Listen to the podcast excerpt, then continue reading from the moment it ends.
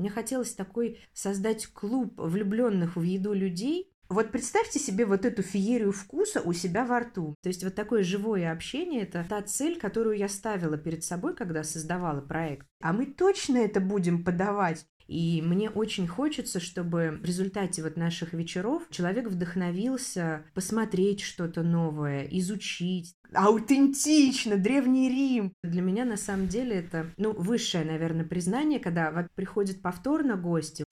Люди, которые увлечены своим делом, всегда притягивают к себе, с ними интересно общаться, им есть чем поделиться. И именно такой человек – гость моего выпуска Анна Амельченко. Анна создала и развивает проект «Гедонистика». На мой взгляд, это идеальный пример женского бизнеса, который создается не из стремления заработать, в первую очередь, а из любви к своему делу, из желания делиться и собирать вокруг себя таких же увлеченных людей. В то же время этот бизнес приносит хороший доход, востребован и продолжает развиваться. Мы с Анной познакомились и сотрудничали на почве маркетинга. И основной канал, через который Анна привлекает гостей на свои мероприятия, это Инстаграм. Именно Инстаграму посвящены и мои мастер-майнды. Я приглашаю на них экспертов, которые также хотят привлекать клиентов через Инстаграм. Если вы такой эксперт, если вы не знаете, как развивать свой блог и через него привлекать новую аудиторию, если вам нужна поддержка или вы застопорились и не знаете, как двигаться дальше, то я приглашаю вас на мои мастер-майнды.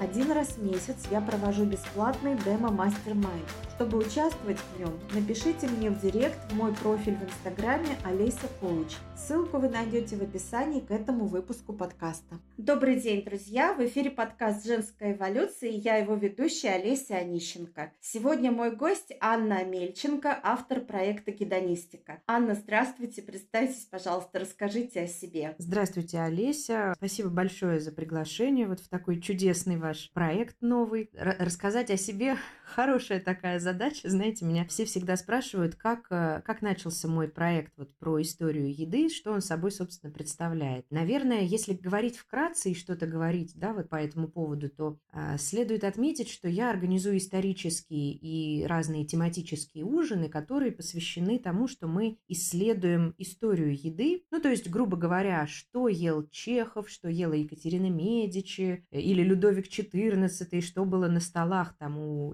императоров или там наших царей и так далее. Но, вы знаете, я вот всегда думала, что еда – это такая тема глубокая, такая всеобъемлющая. Я никогда не думала, что она может быть настолько интересной что она может настолько связывать совершенно разнообразных людей, разнообразные пласты культуры, истории, литературы, вообще всех видов искусств, и живописи даже, и настолько любопытно везде отражаться.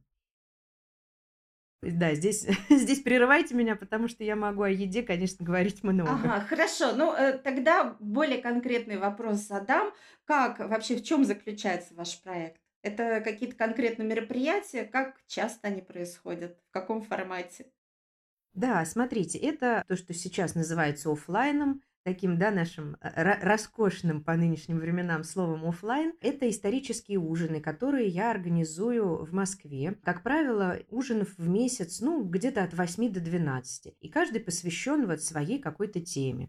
Например, у нас э, ближайшие ужины там будут история итальянской кухни, или что ели хоббиты, или мы будем исследовать, что подавали Александру Сергеевичу Пушкину, нашему любимому, или что было на столах у викингов. Мероприятие выглядит следующим образом. Я приглашаю лекторов. Это кандидаты исторических наук, филологических наук. Они нам рассказывают э, такое небольшое погружение в культуру, вот в историю, в еду.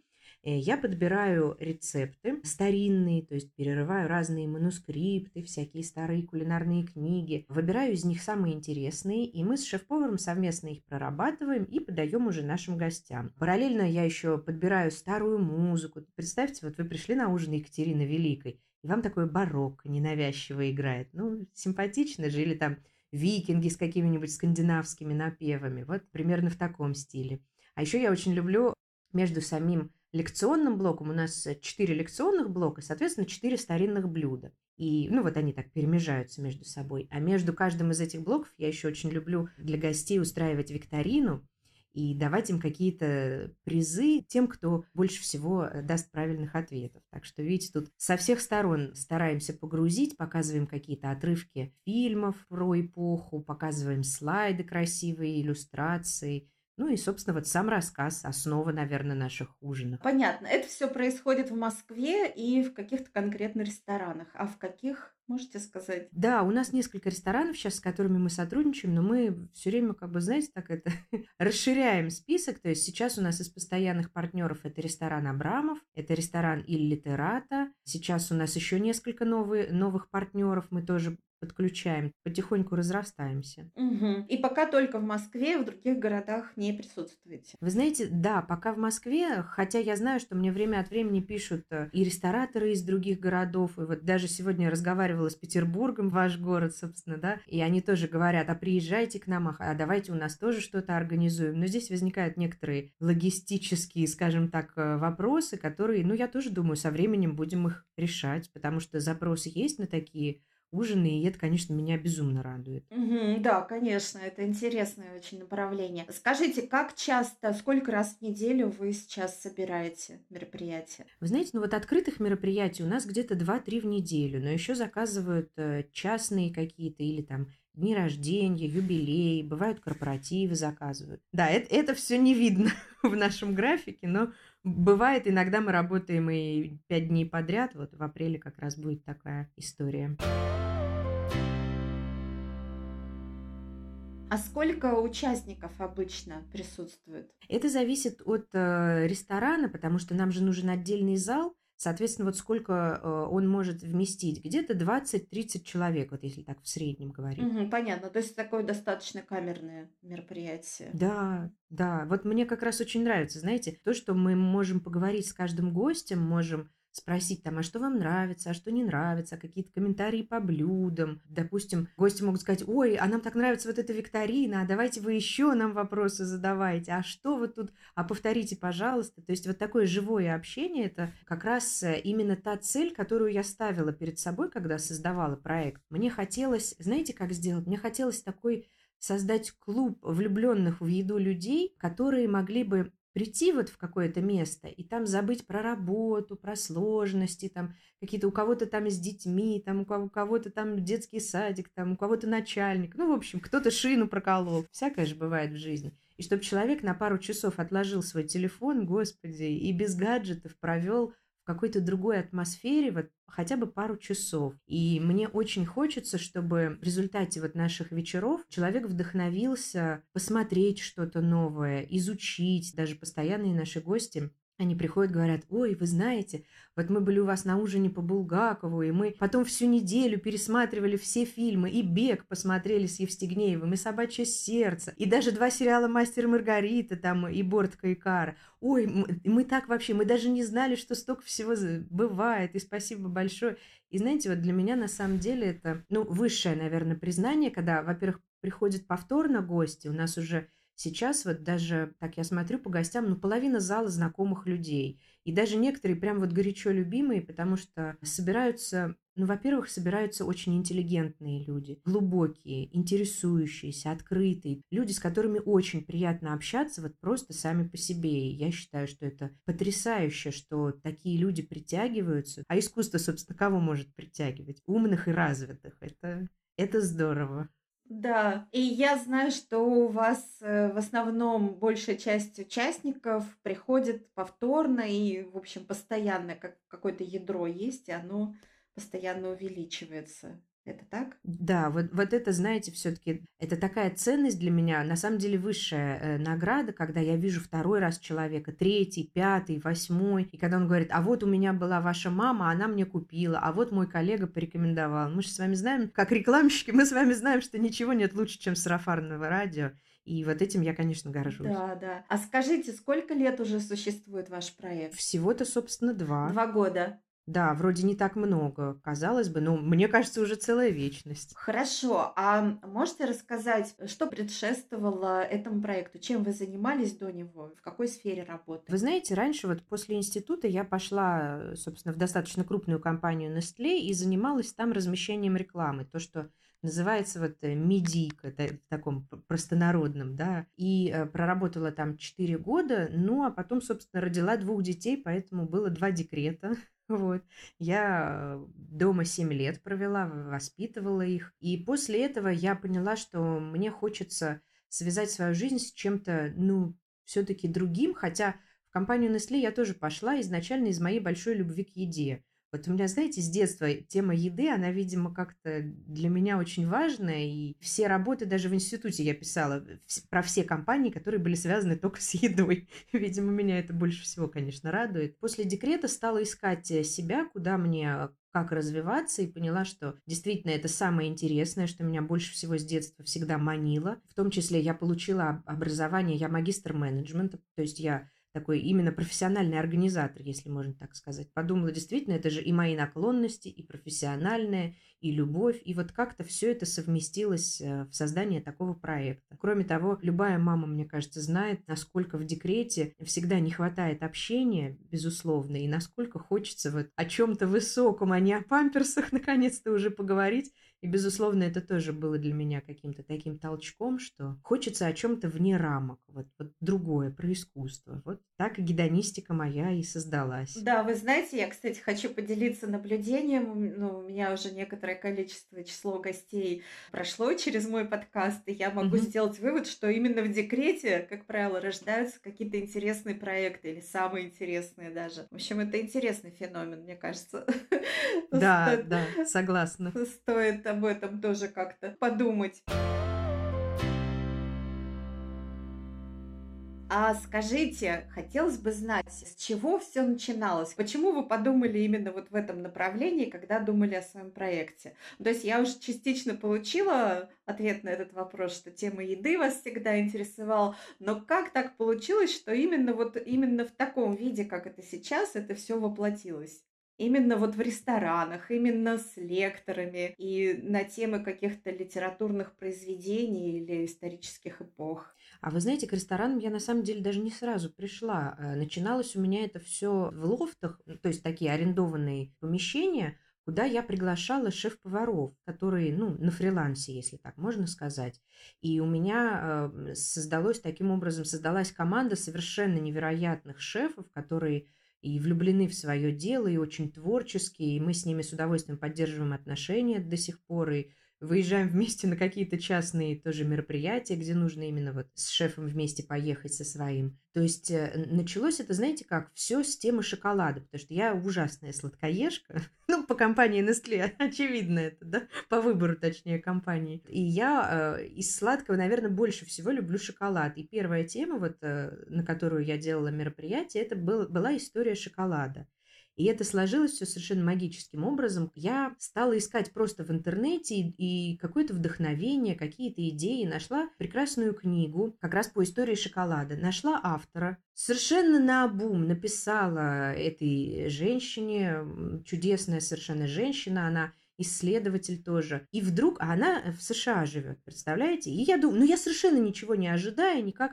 И вдруг она соглашается. Она говорит, вы знаете, а я сейчас в Москве. Я говорю, как в Москве? А как, как это? Я говорю, а вот вы не хотите ли выступить у меня с лекцией? Говорит, ой, а давайте, конечно, встретимся. И вот представьте, насколько это, ну, просто какое-то проведение, что ли, не знаю. Она согласилась, и мы с ней сделали такое э, погружение вот в историю шоколада. Я нашла шоколадье, совершенно великолепную тоже еще одну женщину прекрасную, и она на потрясающем, конечно, уровне делала для нас такой мастер-класс и показывала старинные рецепты. Я ей притащила рецепт первой шоколада, который вот как, как раз Кортес привез в Европу. И вот этот рецепт, она говорит, Анна, я переделывала четыре раза. Это невозможно, это невкусно. Давайте добавим тот ингредиент, давайте этот. Здесь уберем. Здесь. Короче, она четыре раза переделывала этот рецепт шоколада. Это вышло потрясающе вкусно. Понимаете, талантливые люди, слава богу, они как-то притягиваются друг к другу. И я очень была рада с ними обеими посотрудничать.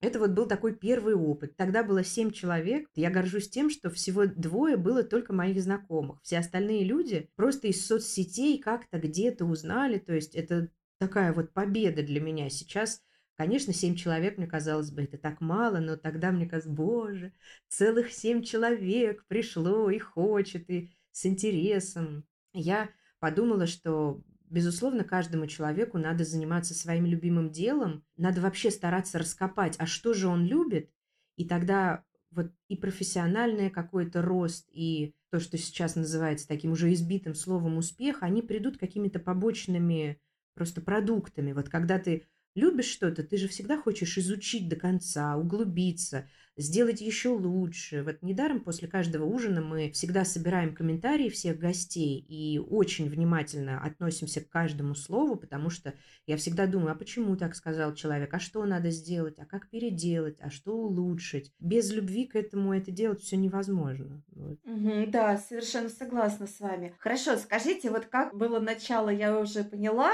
это именно первое ваше мероприятие с шоколадом, правильно? Угу. А как вы дальше развивались? вот вы сделали первый шаг, это, как я понимаю, без каких-то вложений серьезных. А что было дальше? Вы, ну, вы уже поняли, что эта тема востребована, что надо продолжать. Как вы дальше действовали? Дальше, вы знаете, дальше я ушла в подполье на несколько месяцев, потому что вот этот первый опыт, он, конечно, был для меня совсем непростым, и я ужасно перенервничала, и все это было так тяжело, и с таким трепетом я относилась к этому, что никак дальше продумывала, как мне, э, что мне с этим делать. И думала, думала долго, смотрела и так далее, и всего спустя, наверное, полгода только запустила уже серию мероприятий. Кстати говоря, вот если говорить о том, что послужило таким серьезным толчком, то для меня это была вот опять-таки спасибо Петербургу, видите, как второй раз ваш адрес все-таки чудесного города, такой реверанс реверанс с моей стороны, потому что я поехала на удивительную конференцию Sold Out, которая как раз вот в Петербурге организуется фантастическими людьми, профессионалами своего, конечно, дела. Провела на этой конференции три дня, и тогда еще только задумывалась и обдумывала, как мне это все правильно. А конференция, она посвящена организаторам мероприятий. То есть вот это именно узкая сфера ивента. На этой конференции я видела такое количество энтузиазма и энергии, и вот опять-таки любви к своему делу со стороны организаторов. Меня это настолько зарядило, что я приехала и со всем тем, как сказать, со всем скопом, так можно, если сказать про энергию, приехала уже, вернулась в Москву и просто встала на рельсы и стала вот одно за другим мероприятие делать. Вначале у меня было два в месяц, потом, по-моему, четыре в месяц, и буквально вот к сентябрю наконец-то я, по-моему, дошла до нуля по уровню вложений, если я не ошибаюсь. Где-то там месяца за 4-5, э, в общем, все это начало постепенно выходить из минуса в ноль и потом потихоньку приносить уже деньги. Но это уже позже.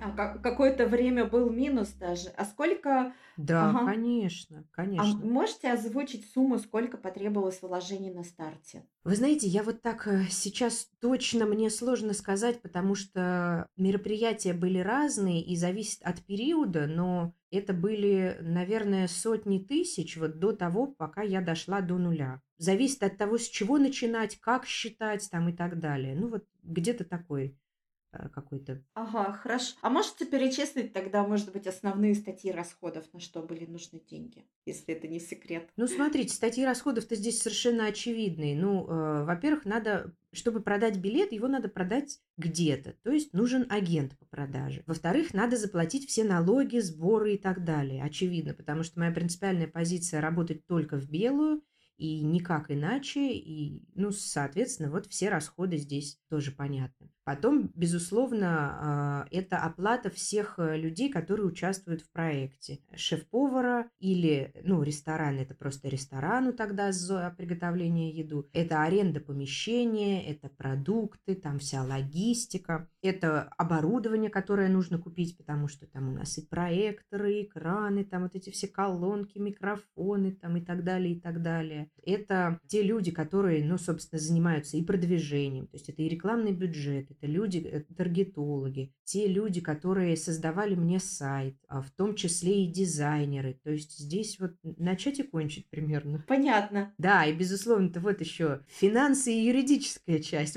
Вот еще то, что я не люблю чем заниматься, конечно, да. Финансы и юриспруденция, чтобы все договоры правильно составить, все налоги вовремя заплатить, декларации подать, балансы свести. Какая команда на данный момент у вас есть, если вы это можете назвать командой? Но я уже услышала частично вот кого-то. А, собственно, я, я вот всех и пос- перечислила. постоянный состав это кто? А постоянный состав у меня меняется. Это, это смешно, конечно. Но постоянный состав это а, мой партнер, с которым мы вместе это делаем. Ну, соответственно, я вот отвечаю за организацию, креатив, э, все вот наполнение меню. Партнер занимается больше, ну, вот как раз финансово-юридической частью. Это также разработка меню. То есть вот мы как раз сейчас, знаете, что делаем? Разработка меню, это я не совсем правильно сказала. Когда вы в театр приходите, вам дают программки. Ну, покупаете, в смысле. Мы решили тоже делать. Мы, конечно, не театр, но это же так приятно унести с собой какую-то ну, сувенирчик небольшой, да, того, как ты, допустим, провел этот вечер. И мы в этих э, меню, они совершенно чудесные тоже, мы печатаем, ну, во-первых, список блюд, которые будут, печатаем афишку нашу, и э, печатаем старинные рецепты как раз вот, которые гости могут унести с собой и дома попробовать вот это все приготовить. Вообще супер. Да, и все это оформляется, ну, понятное дело, что в стиле каждого мероприятия. То есть, если вы приходите на ужин Титаника, вам дают вот этот boarding пас, который был как раз на Титанике для пассажиров первого класса. Потрясающе. Да, во- во- вот та- такие вот всякие штучки. И я знаю, что у нас даже есть гости, которые коллекционируют вот эти меню, приходят и говорят, ой, это замечательно, а дайте мне автограф. Я говорю, господи, да какой автограф? Да вы что? Ну вот, есть, оказывается, и такое, ну очень приятно. Боже, я теперь ваш проект буду любить еще больше после такого. Спасибо. Как это классно. Так, про команду все-таки. Вот есть партнер. А, да, ну, конечно, у меня а, уже команда лекторов, с которыми мы сотрудничаем, прекрасные совершенно уже любимые мной несколько человек. Вот каждый специалист по своей, по своей теме, у них есть профессиональные интересы, кому-то интересен север Европы, кому-то юг Европы, там кто-то про викингов, кто-то про Булгакова, кто-то про дворян, ну, свои интересы у них. Есть э, э, Безусловно, ну вот рестораны, да, я их перечисляла уже, с которыми мы сейчас сотрудничаем. Очень мне, конечно, жаль, что вот из-за пандемии, господи, будь она неладна, закрылся, к сожалению, вот тот лофт, в котором мы проводили мероприятия, и больше они пока не пережили, они этот бизнес не планируют продолжать, поэтому пока что вот мы именно в ресторанах, ну и замечательно с другой стороны, а почему нет? Это такой выход для человека всегда, что-то приятное. Мгм. И еще из команды кто есть? Таргетолог у меня сейчас э, тоже есть. Сейчас я думаю о том, чтобы нанимать помощника, потому что, конечно, уже выросла по тому объему вообще дел и задач, которые сейчас. а, Я работаю вообще 24 на 7, и в какой-то день я, знаете, посчитала, что я работала 16 часов. Я думаю, все, завтра отдохну. В следующий день я работала 14 часов. Я думаю, так, ну все, в следующий день я точно отдохну. Ну и, в общем, понимаете, да, чем эти подсчеты кончились, я прекратила их вести, в общем, глупостями заниматься. Так что да, нужен какой-то еще мне будет человек, который бы помогал вот именно с моими функциями. Мгм. Хорошо, понятно, да. Очень такая уже внушительная команда получается, как я услышала. Да, потому что со стороны ресторанов, там, представьте еще сколько людей со стороны ресторанов, там, управляющие, менеджеры, сами шефы, безусловно. В каждом, в каждом месте это свой человек, с каждым это свой подход, это тоже свои преференции с точки зрения той кухни, которую они любят, или той, которая у них лучше получается. Соответственно, если ты дашь шефу, который, допустим, любит французскую кухню, дашь ему задачу сделать русскую, то вопрос, а зачем ты это делаешь вообще? Лучше тогда как бы по-другому как-то поступить. То есть вот эти все нюансы надо учитывать все время, держать в голове, сводить и продумывать заранее, чтобы расписание, вот, которое я составляю на месяц, чтобы оно было взвешенным, чтобы оно было всем удобно, всем комфортно, там 33 фактора свести воедино. Ну, А есть ли у вас дизайнер? Вот исходя из тех задач, из, из того, из той программки, которую вы делаете, кто, кто ее, собственно, готовит, чтобы и оформление было, есть ли оно там специальная информация. Ну вот это мы с партнером А. вместе делаем, это не отдельный человек, да, а, собственно, все, что в Инстаграме и на сайте, это вот многорукий Шива, ваш покорный слуга. Я поняла. Здорово. Хорошо, а можете вы сказать, бывают ли у вас провалы, то есть какие-то мероприятия, которые не собралось нужное число участников? Было ли такое? Вы знаете, ну вот для меня нужное число участников – это вопрос практически несуществующий, потому что даже когда у меня собиралось то количество людей, которые, ну, я работала в минус, такое раньше у меня было, я все равно проводила эти мероприятия, потому что, во-первых, иногда даже камерные, там, у меня было в прошлом, кажется, году, прям самое минимальное количество, это было пять человек, собрались на ужин Моцарта. Я не знаю, почему так произошло, совершенно потрясающий ужин, мы его повторили в этом году. У нас отбоя от гостей не было, и мы вообще записывали в лист ожидания, там у меня, по-моему, человек 5 или 6, ну, было записано, и, к сожалению, мы даже не смогли им предложить места вот в этом году. В прошлом году что-то сбойнуло, там это было недалеко вот до этого карантина, и как-то, может, из-за этого у людей уже были какие-то сложности. Ну, это не суть, в общем, что произошло, но вот отвечая на, вас, на ваш вопрос, я все равно провожу мероприятия, потому что для меня, во-первых, важна моя собственная репутация. Ну, наверное, это самое важное, что у меня есть, это мое лицо, да, и та ответственность, которую я несу за это. И если люди купили, хотят и с дорогой душой приходят на наш ужин, ну как я им могу сказать, ой, извините, у меня тут минус, не хочу я с вами. Ну это, это непрофессионально, во-первых, и во-вторых, это неэтично, я считаю. А в-третьих, все-таки очень важная причина это заключается в том, что мне, вы знаете, мне все-таки э, важно с каждым клиентом, с каждым гостем разговаривать, общаться, и иногда вот такие даже очень маленькие вечера получаются фантастически приятными. И я вот помню тот, тот ужин Моцарта на пятерых, да, и мы с лектором еще были плюс два, это нас было всего-то семь человек, казалось бы, да, но мы настолько хорошо провели этот вечер, он был настолько веселым, настолько чудесным, и знаете, вот таким в правильном смысле слова интимным, вот очень камерным. И вот настолько, мне кажется, хорошие впечатления у всех получились. И потом эти гости приходили снова, там рассказывали каким-то своим друзьям. То есть, э, понимаете, деньги это, конечно, это очень приятно, но деньги это не то, что я ставлю на первое место.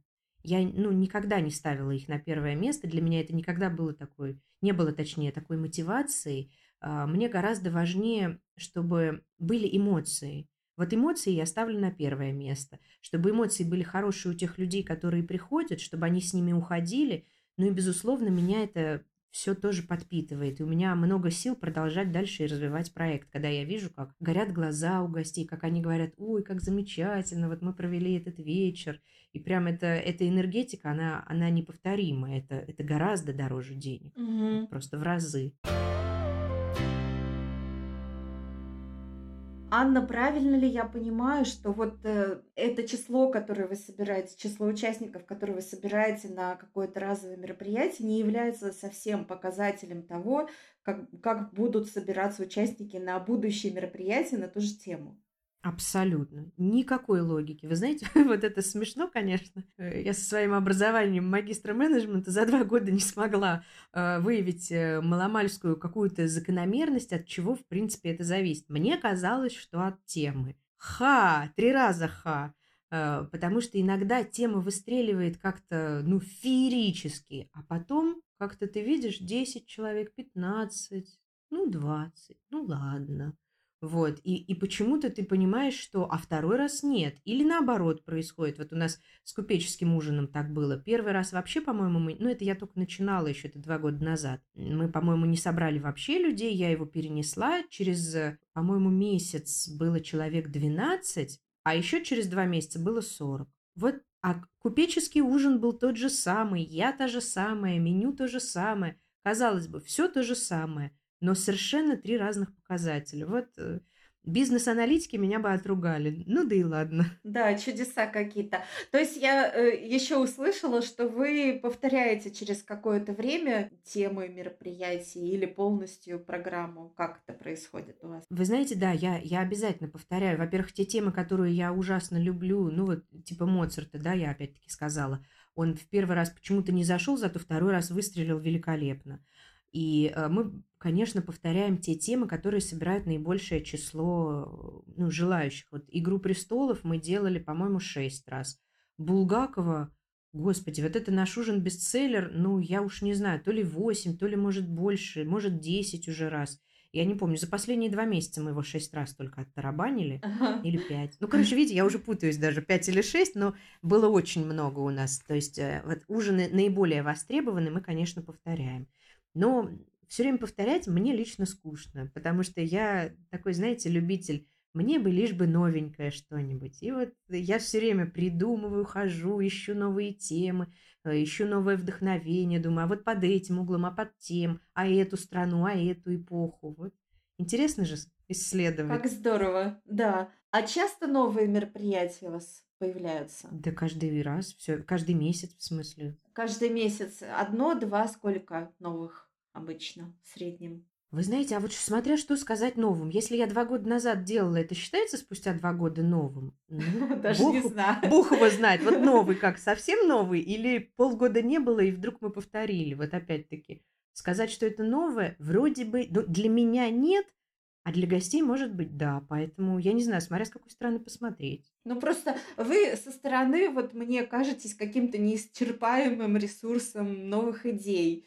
Я не понимаю, откуда вы их берете, но это просто какой-то нескончаемый источник. Вот как, как вы это делаете? Вы знаете, у меня есть любимая история, собственно, на эту тему, когда э, вот про источник идей, вдохновение, оно вообще везде в жизни, вот повсюду, абсолютно, оно в воздухе разлито буквально. Я как-то ждала, не помню, была у меня назначена какая-то встреча. Я стояла у метро, и был прекрасный день, солнышко пригревало. Я стою напротив, э, ребята выступают, танцоры. И они в таких, знаете, черных шляпах, такие в подтяжках, и под какой-то джаз они что-то такое в стиле Чикаго делают. И я так засмотрелась, думаю, о, у меня не было ужина в стиле Чикаго, думаю я. И сразу его буквально на следующий месяц сделала. А потом подумала, так, Чикаго, про Аль Капона мы поговорили, про это поговорили. Угу. А надо дальше, надо... Что там еще было в Америке, интересно? Были 50-е, Элвис Пресли, вот этот роскошный, да, и Мерлин Монро, и рок-н-ролл, и все вот это. Казалось бы, что там ели в Америке? Бургеры и картошку фри. Опять три раза ха, потому что есть совершенно никому почему-то в нашей стране неизвестная высокая американская кухня, действительно высокая. Есть совершенно фантастически мною любимый Джеймс Бирд, великий шеф-повар. У него, ну, не, он сейчас уже, к сожалению, умер, а, а есть эм, организация, которая, ну, он учредил, собственно, премию Джеймса Бирда, и вот эта премия, она считается Оскаром в мире, э, в кулинарном мире. Вот кто из нас знает, да, американский, вроде бы слово Поль Бакюс, французский шеф, это такой тоже Оскар в европейской кулинарной традиции, но его хоть как-то слышали. А Джеймса Бирда, который в Америке, да, за океаном, вроде бы он не такой известный, совершенно у нас не раскрученный, Хотя вот мы все смотрели с вами наверняка э, Джули и Джулия. Помните вот это про да, Джулию да, Чайлд? да, да. Прекрасно. Мгм. А Джулия Чайлд, она дружила с Джеймсом Бирдом. И они даже вместе снимали передачу. Вот представляете, Чайлд мы знаем, а Бирда почему-то нет. Хотя он был величина, как мне представляется, гораздо выше. Ну, может быть, в чем-то выше нее, не знаю. Может быть, они как-то были сопоставимы, но во всяком случае это люди одного как-то порядка, одного уровня. Вот. Так что вдохновение, собственно, везде. Вот вы едете в машине, и вдруг какая-то мелодия там э, играет, и- вы погружаетесь вот в эту ассоциацию и думаете, о, какая эпоха, а вот это же какой-то такой век, а там что-то было, и дальше начинаете копать, а что ели, а какие рестораны, а куда ходили, исследовать какие-то старинные меню. И вот оно так рождается, так оно становится объемным, и, собственно, во- вот он ужин. Да, прекрасно. Скажите, какие самые популярные темы вот в вашем ассортименте?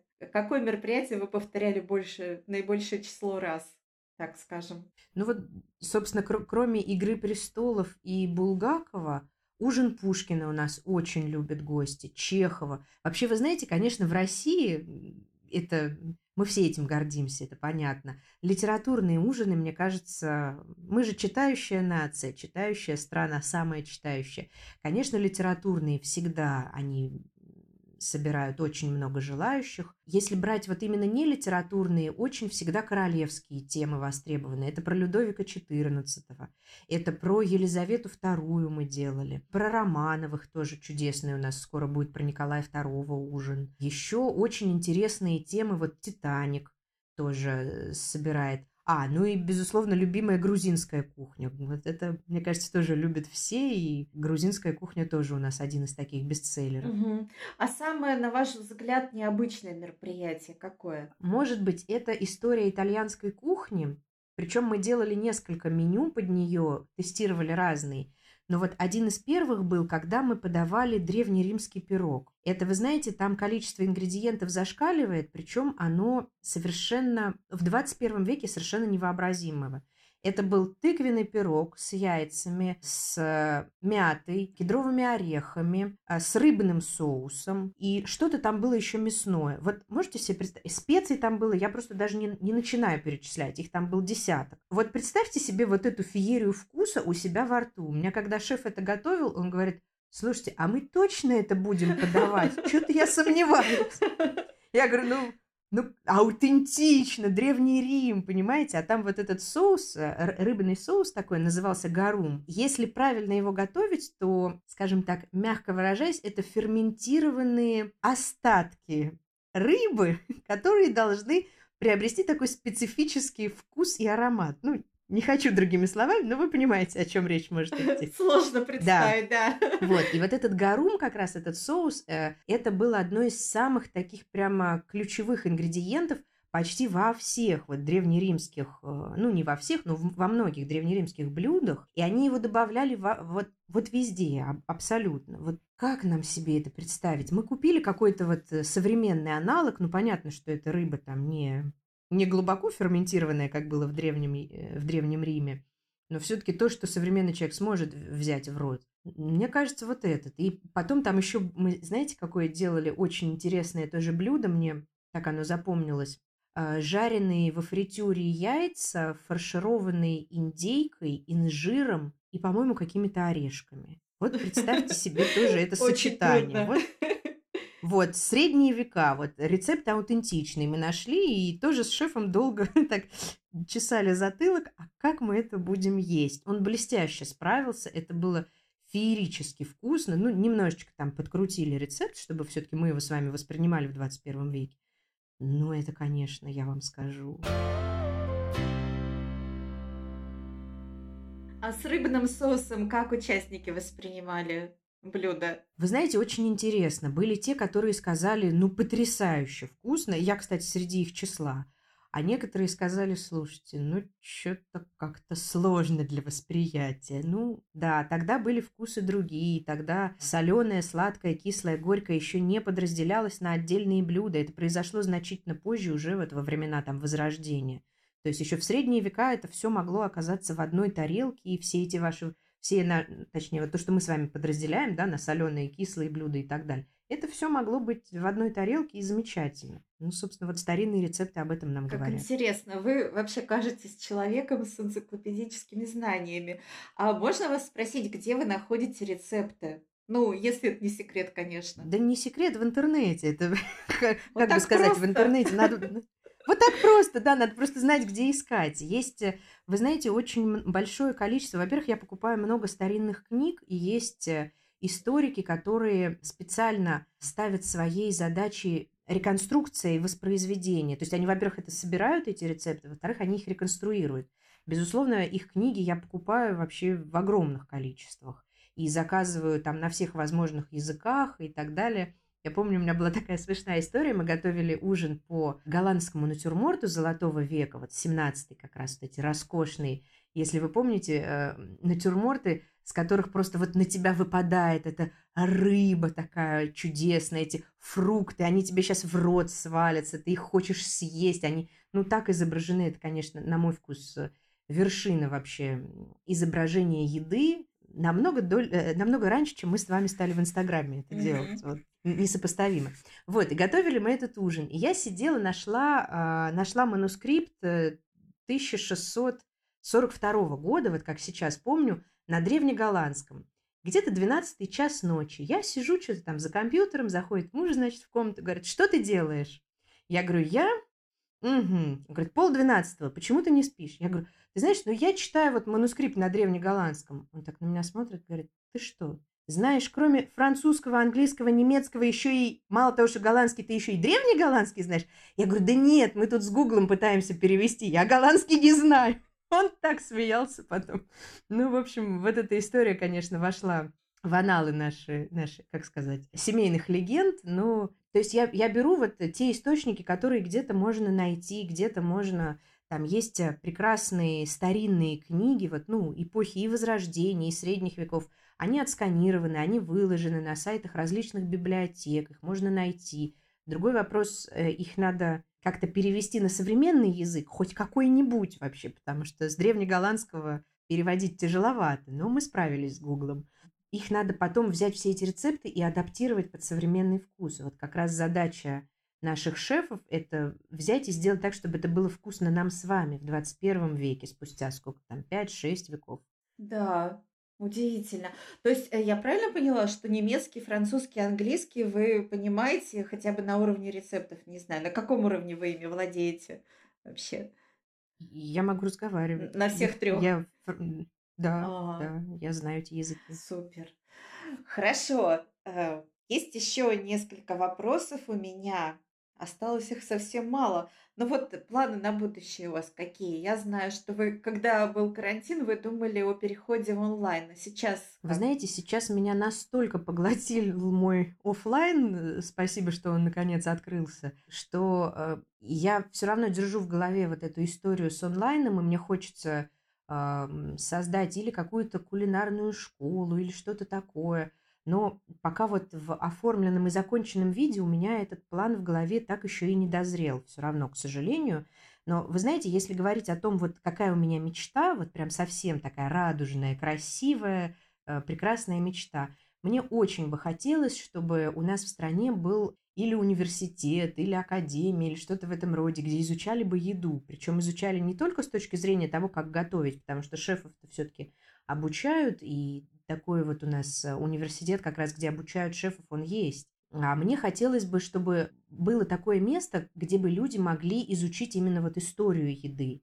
И я даже смотрела по миру, мне очень хотелось тоже закончить какой-то вот такой университет, и я в Италии нашла, э, такой есть итальянцы-гедонисты уж, кто, кто больше, чем они, любит еду, да, конечно, конечно, итальянцы. Вот у них есть такой университет. Мне бы очень хотелось создать такое место, но это, знаете, такая хрустальная мечта, к которой я буду идти все-таки. Ага, супер, отлично. Ну что, тогда еще один последний вопрос. Я как, я как маркетолог не могу не спросить, как э, сейчас вы собираете участников на свои мероприятия? Собираю это что, что значит собираю? Ну, привлекаете. Как вы продаете билеты? Так скажем, через какие каналы? Что, какие каналы вы используете? Ну, собственно, основной у меня Инстаграм. Большая часть э, именно моих активностей, она сосредоточена в Инстаграме. У меня есть группы также на Фейсбуке, но я активно ей не занимаюсь, то есть она просто сама как-то потихонечку растет. Ну, что меня очень радует, э, что, в общем, есть интерес к ней. Ну, соответственно, есть мой сайт, есть email рассылка, есть группа в WhatsApp, то есть, ну, вот такие все основные соцсети – Разве что вот кроме ВКонтакте, вот э, там меня нету почему-то.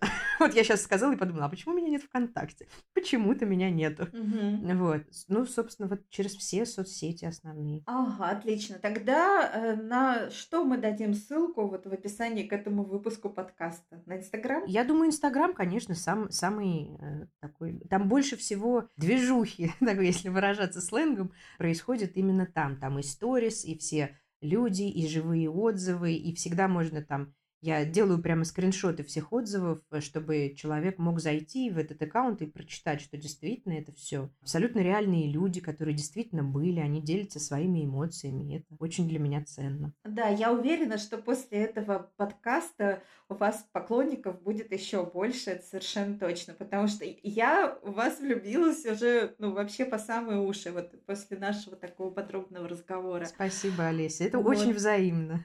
Спасибо. Очень приятно было с вами поговорить. И надеюсь, что не в последний раз. И думаю, что у нас еще будут темы для встреч для записей. Надеюсь, что мы совпадем по времени. Спасибо большое. Буду, буду очень рада, конечно. Друзья, я очень вам признательна за вашу обратную связь. Ваши отзывы дают мне вдохновение находить еще более интересных гостей и обсуждать с ними еще более интересные темы. Пожалуйста, ставьте лайки и сердечки в мобильных приложениях, в частности на Apple Podcast. Делитесь ссылками с друзьями, если вам особенно понравился какой-то выпуск. Пишите комментарии на подкаст-платформах.